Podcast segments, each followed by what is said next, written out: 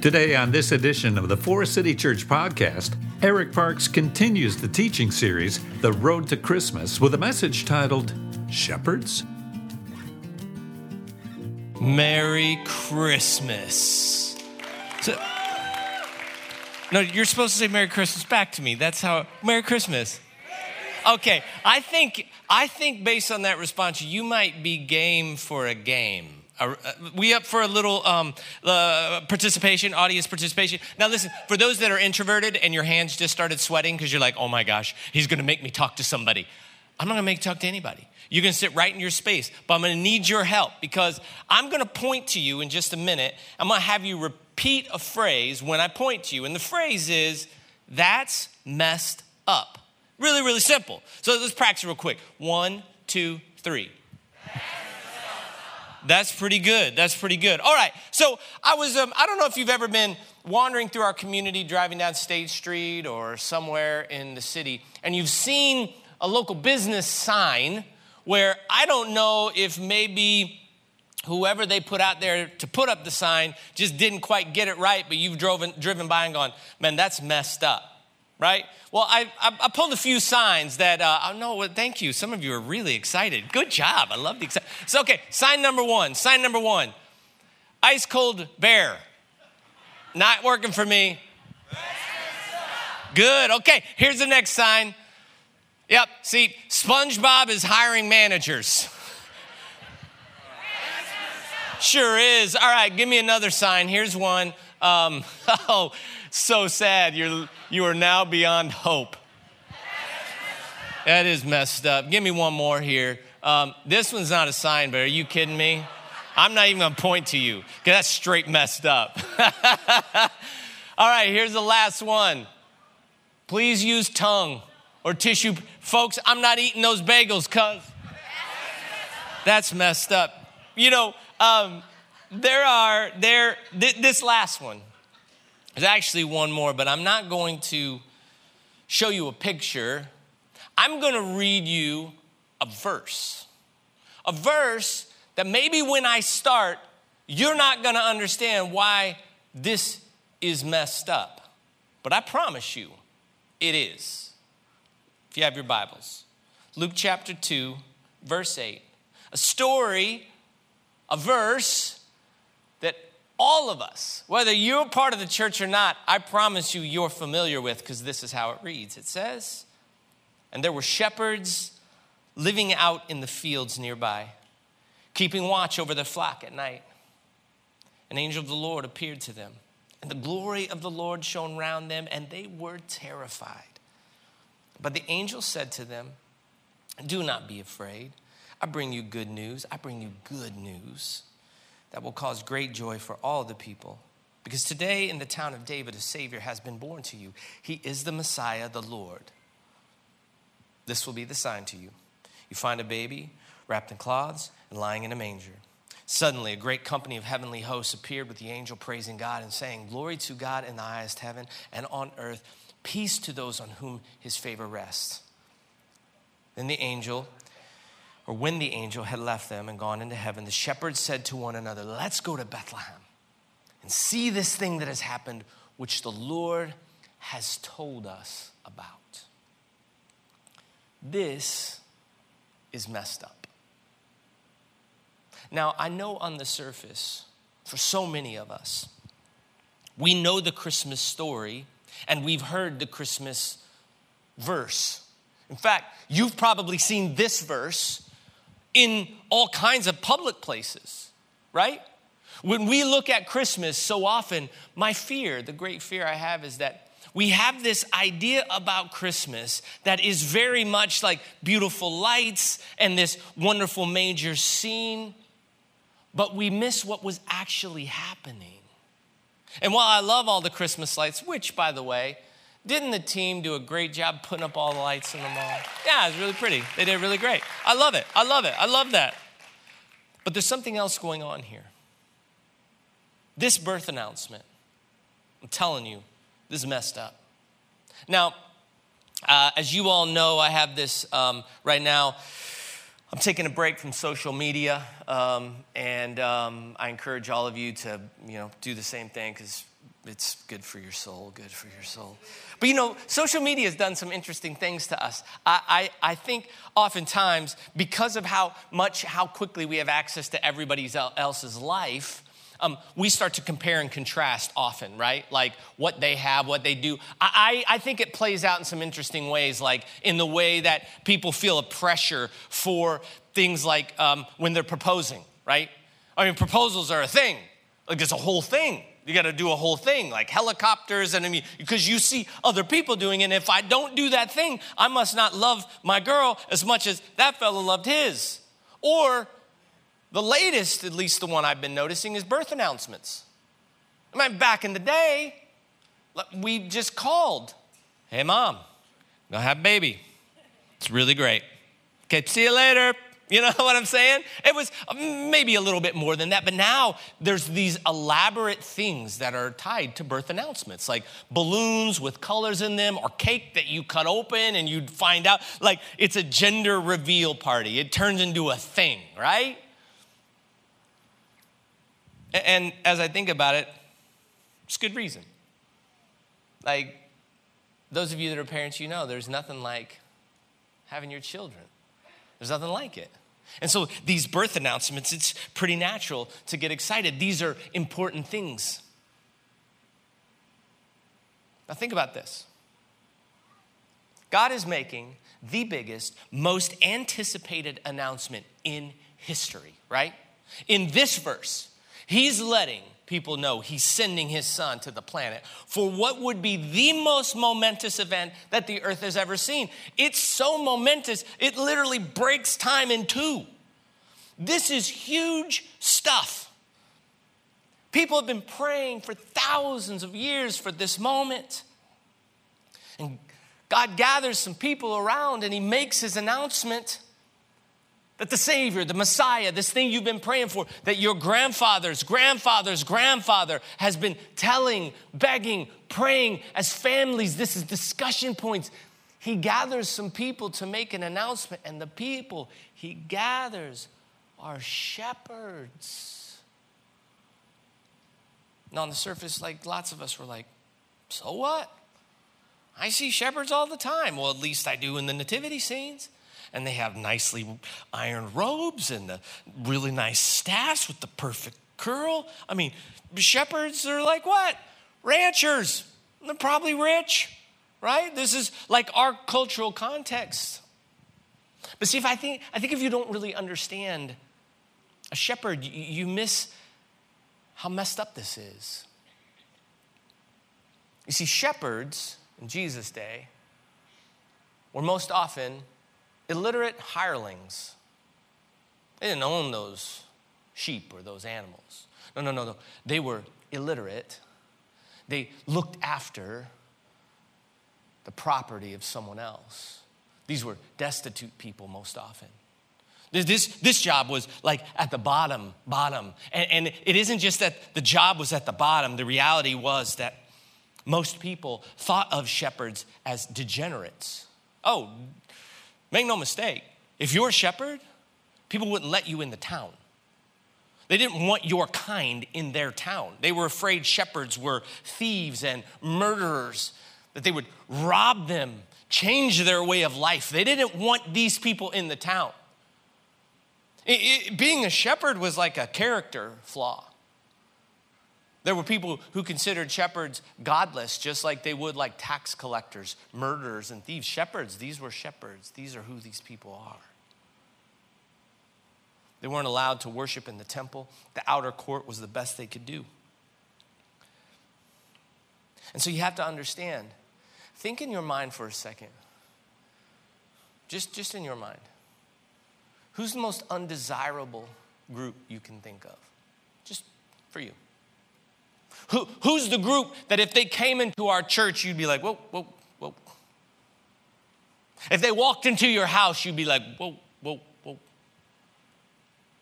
The shepherds are the ones you're like, don't let your marry, don't let your daughters marry shepherds, right? See, this is a shepherd. They're bottom, bottom, bottom of the social rung. And so, why this is so messed up is because Jesus' people were desperate people. This is a huge deal.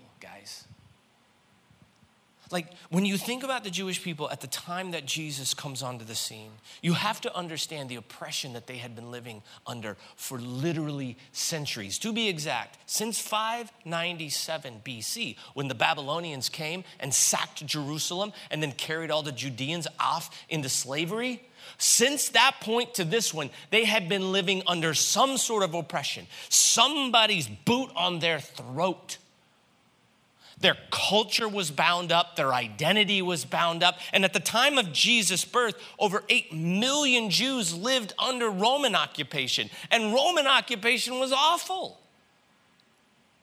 Romans considered Jews to be godless because they didn't worship Roman gods. They thought they were weird, goofy people because they had their own customs of not eating unclean food and how they gathered together. The Romans looked on to them and thought, these are strange, weird people. The Jews, their only way out of what has been years and years and years of oppression is a Savior. They need a Messiah. This isn't like some neat Christmas thing. No, no, no. This is unlocking their freedom liberating their culture, their ideas, their faith, literally their entire identity. So when a Jew is thinking of God's kingdom coming, the birth announcement matters a ton. N.T. Wright, who's a famous theologian, writes about what these first century Jews would have been thinking when he says, when they longed for the kingdom of God, they were not thinking about how to secure themselves a place in heaven after they died. The phrase kingdom of heaven, which we find frequently in Matthew's gospel, where others have kingdom of God, it does not refer to a place called heaven where God's people will go after death. It refers to a rule of heaven. That is, of God coming down, being brought to bear in that present world, right there in Rome. Jesus' contemporaries knew that the Creator God intended to bring justice. This is what they had been praying for for centuries. And peace. The question was how, when, with whom? This is what they longed for. It was everything. It dominated every conversation, every social circle. It was in everybody's mind all the time. When will we be free? When will we taste freedom? When will we get out of here? When will the Messiah come?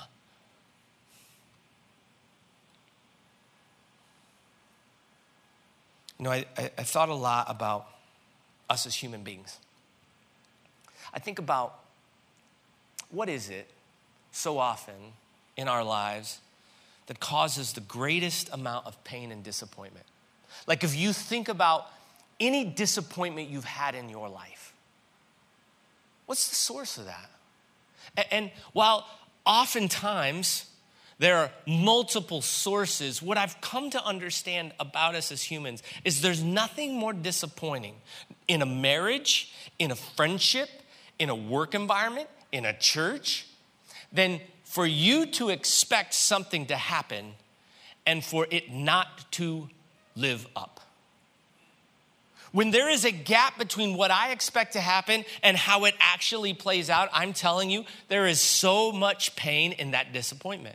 Because I expected it to be this way. I expected to get pregnant. I didn't expect to get divorced, right? When the expectation and what actually happened doesn't match up, that's where the angst comes from. And the truth is, we experience in large levels and small levels every day. I experienced just the other day. I love my son, Harry. He's 14. But I had an expectation about what I meant when I said go to the basement and clean it up. I said, son, I need you to go clean the basement. It's a hot mess down there. Okay, dad, I'm on it. He's such a fun, wonderful kid. He goes down the stairs. He comes hopping back up. I'm done, dad. And off he goes. And so I'm like, I'm going to go down here and check because, you know, a responsibility without accountability is a bad idea. So I go downstairs and I look down the basement and I'm like, wait, where, what is his definition of cleaned up? So I'm called upstairs. I'm like, Harrison, get downstairs. Comes downstairs, he goes, What? I go, Bro, I asked you to clean up the basement. He goes, He looked at me like I was crazy. He's like, What are you talking about? I cleaned up the basement. I'm like, Son, literally, almost everything that was on the floor, every Nerf gun bullet, half of the trash. He goes, Dad, Dad, Dad, Dad. I picked up most of the trash and some of the bullets. I'm like, That's not cleaning up the basement. He goes, Well, it is to me. See, this is how it works with expectations. The biggest disappointment is when we have an expectation of what's going to happen and when it doesn't actually happen that way. And you have to know that in the first century, they had an expectation about how their freedom was going to come. And I got to tell you right now, it was not through some baby born in a manger announced to a bunch of hoodlums. No, no, no, no. These people, they're like, when the Messiah comes, he's coming with some thunder. He's gonna come liberate us. He's coming with a sword. He's coming like Psalm 72 9, where the desert tribes bow down to him and his enemies lick the dust. Man, when you've been under somebody's boots, enemies licking dust sounds real good. I want some enemies to lick some, eat some dust, go to dust, right? We get dark. This is how these Jews would feel. So the idea that he would be announced to some, some of the lowest social creatures on the cultural ladder is absolutely unfathomable. Then you add all the other things. Add the fact that Jesus was poor, that he came from poverty. They're like, whoa, no, no, no, no. Well, we know he was poor. His family couldn't his family couldn't afford a lamb for the sacrifice at the temple. They offered two pairs of doves instead. And then you double down on this, he comes from Galilee. Now, the Bible tells us in John chapter 7, it says, No prophet had ever arisen from Galilee, and there's good reason. See, most people thought Galilee to be this backwaters place that produced a bunch of bumpkins. That's it. Like, if you came from Galilee, most people look down on you. Like, you, are just sort of like dumb. and you top it off, if you, if you came from Galilee, you had a thick accent. Scholars will tell you that the way that which Galileans spoke Hebrew made them instantly identifiable. Everybody knew you came from Galilee. So as soon as you opened your mouth, people were like, oh, ew, gross, don't talk to me, right? In fact, scholars think this is how Peter's so easily identified. Like you fast forward when he's out in the courtyard and he betrays Jesus. How did they know? Because he spoke with this accent. They're like, oh, he must be with the Galilean. You add these things together, you start to realize, just as Philip Yancey puts it in one of his books, from the perspective of the religious power base in Jerusalem, Galilee, Jesus, this birth, these people that got the announcement, this seems like the most unlikely place for a Messiah, the most unlikely situation for a Savior to come out of. There's no way, right?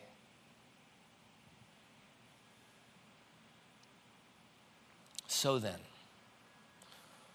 what is God up to then? I mean, you have to ask yourself if this is the birth story which we know it to be, what then is God trying to do? Because what God could have done is He could have gathered a bunch of dignitaries, a bunch of rich folks, put them in a room, been like, you know, Jesus comes down. He could have been born to royalty, could have had a, a beautiful robe, the, the most perfect crib. Like, he could have been born triumphant.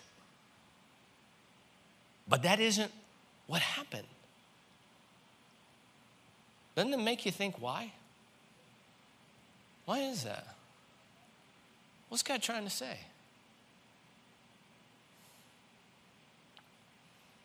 I read this and I thought it so perfectly, perfectly describes maybe what God was up to when Philip Yancey writes, I wence even as I write the word, especially in connection with Jesus. It's a crude word, probably derived from dog fighting and applied over time to predictable losers and victims of injustice. Yet, as I read the birth stories about Jesus, I cannot help but conclude that though the world may be tilted toward the rich and the powerful, God, through all this evidence, is tilted toward the underdog. There aren't many places in our world, very few places in Jesus' time, tilted toward the underdog. Not many places in our society staffed by, catered to the underdog.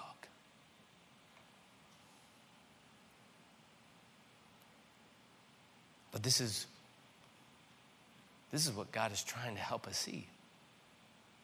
And you know, there is something in us when we start to wrap our minds around underdog stories that does rise up. Come on, you know it.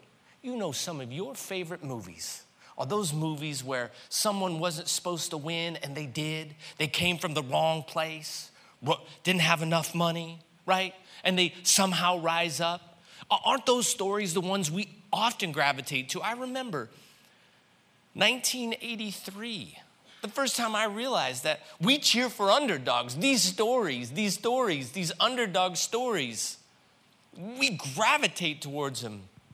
It was the NCAA tournament. I would have been 10 years old. And there was this team out of North Carolina called North Carolina State. Now, if you don't know anything about the the basketball tournament that happens in March. It's a 64 team tournament. It's a few more teams than that now, but 64 team tournament that decides the national championship of all of college basketball.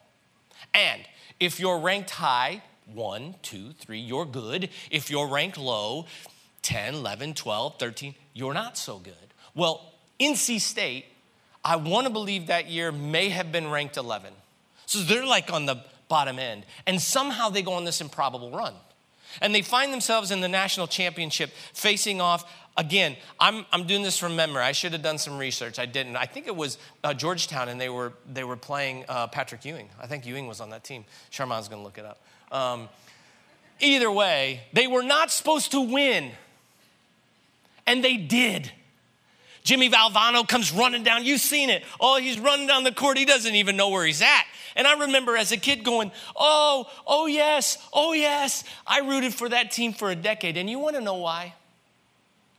Because all of us have spots in our life where we feel like outsiders. And when you see somebody that's an outsider that triumphs, you're like, oh, then there's hope for me. You're like, well, what, what are you, an outsider? Well, look, I was 10 years old. I was like this scrawny, bony kneed, not particularly popular, almost break if the wind blows the wrong way kind of kid. I wasn't hanging out getting girlfriends and such, right? I was just kind of a nerdy, goofy, skinny, felt like an outsider, like lots of kids in getting to junior high do. You just feel awkward. And when I saw NC State, I went, oh, oh, maybe I can win. They did.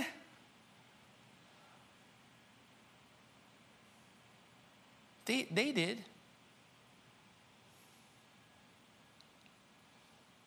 I think we love these stories because every single one of us, most of us, have something, some moment when we felt like we were outside of the circle. Maybe yours is a physical disability or something with mental illness. Maybe it's the color of your skin. Maybe it's your gender. There's all of us who have felt like outsiders for whatever reason, like we'll never get to be a part of that thing in there. And from the jump, you know what Jesus was trying to do, right? God was trying to say, oh, oh, oh, I'm building a different kind of place. And it's not just at the, the birth announcement. It's not, you, you, look at this. You want to talk about an underdog story? This makes NC State's story pale in comparison. Think about this unwed mother, homeless, forced to look for shelter while traveling to meet heavy taxation from a colonial government. This is Jesus' story. They lived in a land recovering from violent wars, war torn spot. Then she bears the son. they become refugees, illegal immigrants in Africa. This is the story of Jesus. Her and her sons on the run hunted, and I, I imagine the other day, at any point was she going, How does an underdog story like this, how is this the Savior? How is this the Savior? It's because that's exactly the kingdom he came to set up. See. Then Jesus just carried it on, right? He just carried it on. Look at everybody he hung with, his crew. Bunch of shepherd, bunch of fishermen who had no education, not very smart. Had a few tax collector, had a tax collector who was absolutely just as bad as a shepherd in terms of how people saw them. This is who Jesus hung out with in his crew. And then people would whisper, why is it that he's always like sitting around with these, these, these people, right? That's, how, that's, that's what the inside says about the outside. These people. Why is he always sitting with these people? With tax collectors and sinners. Why is he hanging out with all these underdogs? And this is what he did. He, he would minister to the poor, the sick, the disabled, the leopards, the blinds, the insane, the demon possessed, widows, orphans, runaways, castaways. This was Jesus' ministry. And then he says it in Luke chapter 4 when he says, Look, the Spirit of the Lord, it has come upon me because he's anointed me to do what? Preach the gospel to the poor the underdog. He sent me to heal the brokenhearted, the outsider, to proclaim liberty to the captives, those who have been oppressed, to recover sight to the blind, to set liberty those who are oppressed, underdogs. Folks, it's the whole story. You see, the announcement set the stage for what God was going to do. That though the world may be tilted toward the rich and the powerful, Jesus and his kingdom, it is tilted toward the underdog. God's establishing a new kind of kingdom from the birthplace down, a kingdom that Jesus was establishing wasn't built on money or power. He was establishing a kingdom nobody can imagine. And even this day, some of us hear and we go, Is that really true?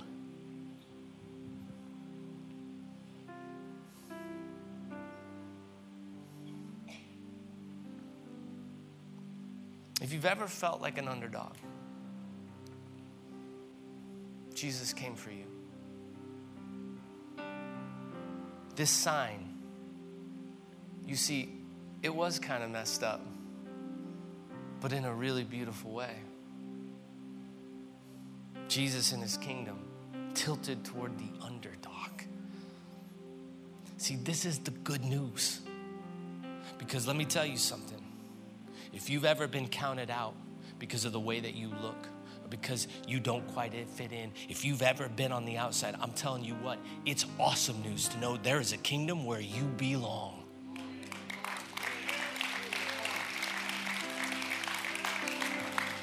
Let me just say, the reason why we hang that sign up there, anyone and everyone, it's not because we're trying to be fancy or politically correct, because that's the kingdom that I see. I don't know how you do it any other way.